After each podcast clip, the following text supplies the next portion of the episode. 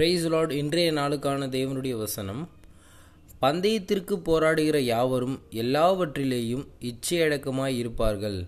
அவர்கள் அழிவுள்ள கிரீடத்தை பெறும்படிக்கு அப்படி செய்கிறார்கள். நாமோ அழிவில்லாத கிரீடத்தை பெறும்படிக்கு அப்படி செய்கிறோம். ஒன்று குருந்தியர் ஒன்பது இருபத்தி ஐந்து. என்ன? நாகிய பவுல் சொல்கிறாரு நம்ம பந்தயத்தில் ஓடக்கூடியவங்கள பார்த்துருப்போம்.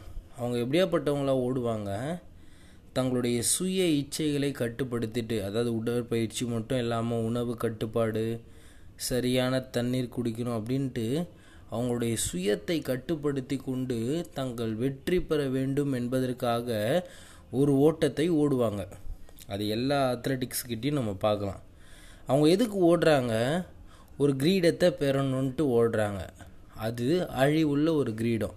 ஆனால் இந்த கிறிஸ்தவ வாழ்க்கை இந்த கிறிஸ்தவ ஓட்டம் நம்ம எதுக்காக ஓடுறோம்? நித்திய ஜீவனை நித்திய ஓட்டத்தை நம்ம ஓடிக்கொண்டு இருக்கிறோம் அப்போ அந்த அழிவில்லாத கிரீடத்தை பெறப்போகிற நாம் நம்மளுடைய வாழ்க்கையில் எப்படியாப்பட்ட ஒரு ஓட்டத்தை ஓடணும்?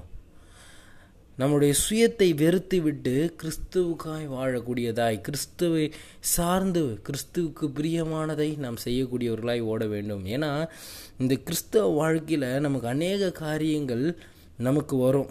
நம்ம சுய இச்சையின்படி நடக்க நமக்கு சுயத்தையின்படி வாழ நம்ம அநேக நேரம் நம்மை தேவனை விட்டு பிரிக்கக்கூடிய காரியங்கள் நம்ம வாழ்க்கையில் நமக்கு வரும். ஆனால் அழிவில்லாத கிரீடத்தை பெறப்போகிற நாம் நம்ம எப்படி ஓடணும். இச்சைக்கு கட்டுப்படுத்தி.